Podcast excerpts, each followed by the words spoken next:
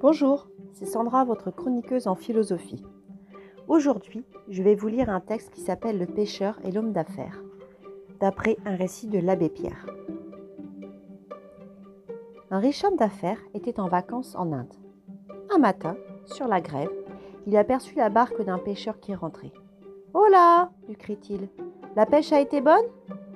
Le pêcheur lui sourit et lui montra quelques poissons posés au fond de sa barque. Oui, c'est une bonne pêche, il est encore tôt, je suppose que tu y retournes. Y retourner? demanda le pêcheur. Mais pourquoi faire? Mais parce qu'ainsi tu en auras plus, répondit l'homme d'affaires, à qui cela semblait une évidence. Mais pourquoi faire? Je n'en ai pas besoin, répondit le pêcheur. Quand tu en auras plus, tu les revendras. Mais pourquoi faire? Bah, tu auras plus d'argent. Mais pourquoi faire? Tu pourras changer ta vieille barque contre un joli bateau. Mais pourquoi faire?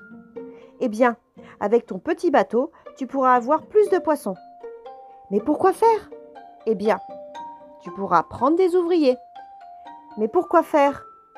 Ils pêcheront pour toi. Mais pourquoi faire? Tu deviendras riche. Mais pourquoi faire? Tu pourras ainsi te reposer. Le pêcheur le regarda alors avec un grand sourire.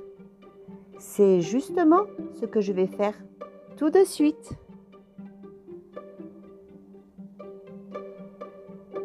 Cette histoire oppose deux visions de la vie. Le pêcheur vit au jour le jour et satisfait ses besoins par son travail. L'homme d'affaires, lui, cherche à posséder toujours plus, à accumuler des biens et des richesses. Il n'est pas dans le bonheur présent, mais dans un bonheur toujours à venir. Et vous? Seriez-vous du genre pêcheur ou du genre homme d'affaires? À votre avis, qu'est-ce qui pousse l'homme d'affaires à en vouloir toujours plus? Est-ce réellement pour pouvoir se reposer plus tard, comme il le dit Ou bien est-il animé par d'autres choses? Je vous laisse réfléchir. À très vite. Bonjour à tous c'est Sandra, votre chroniqueuse en philosophie. Ce petit tuto pour vous expliquer comment exploiter les histoires que je raconte avec vos enfants. Avec des enfants, lorsqu'ils sont très jeunes, à partir de 5 ans, 6 ans, ils peuvent quand même comprendre des choses et, suite à ma lecture, vous pouvez très bien leur demander de dessiner ce qu'ils ont compris ou dessiner ce qu'ils pensent.